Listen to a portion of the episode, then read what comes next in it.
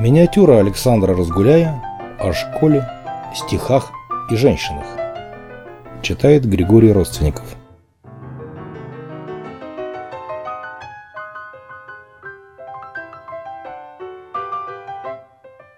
Теперь следовало представить воспоминания школьные.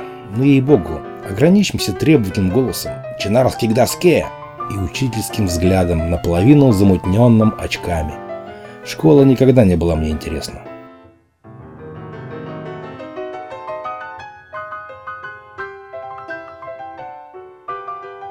Утром, после выпускного, я пробовал себя в стихосложении.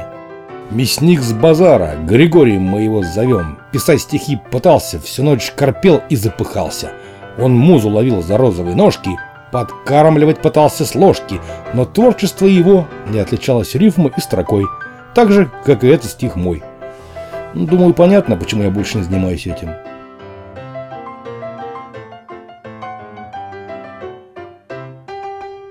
Про юность скажу, что она вся потонула в портвейне, с веселыми пузырьками и солнечными лучами, растворяющимися в содержимом пластиковых, граненых и фирменных стаканов.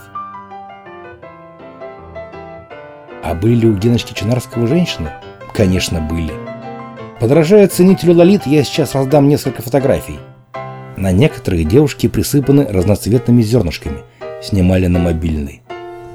Фотографии с Машей выделены черно-белыми фильтрами и размытыми тонами. Маша считала себя фотографом с изящным вкусом. Вот Лена все время махала руками, теперь стоит рядом со мной. Развела бело-розовые веера в стороны и раздвоила нос со щекой резким движением головы. А Тане осталась только одна фотка. Стоит поперек травянистого горизонта, обхватила себя руками за бока.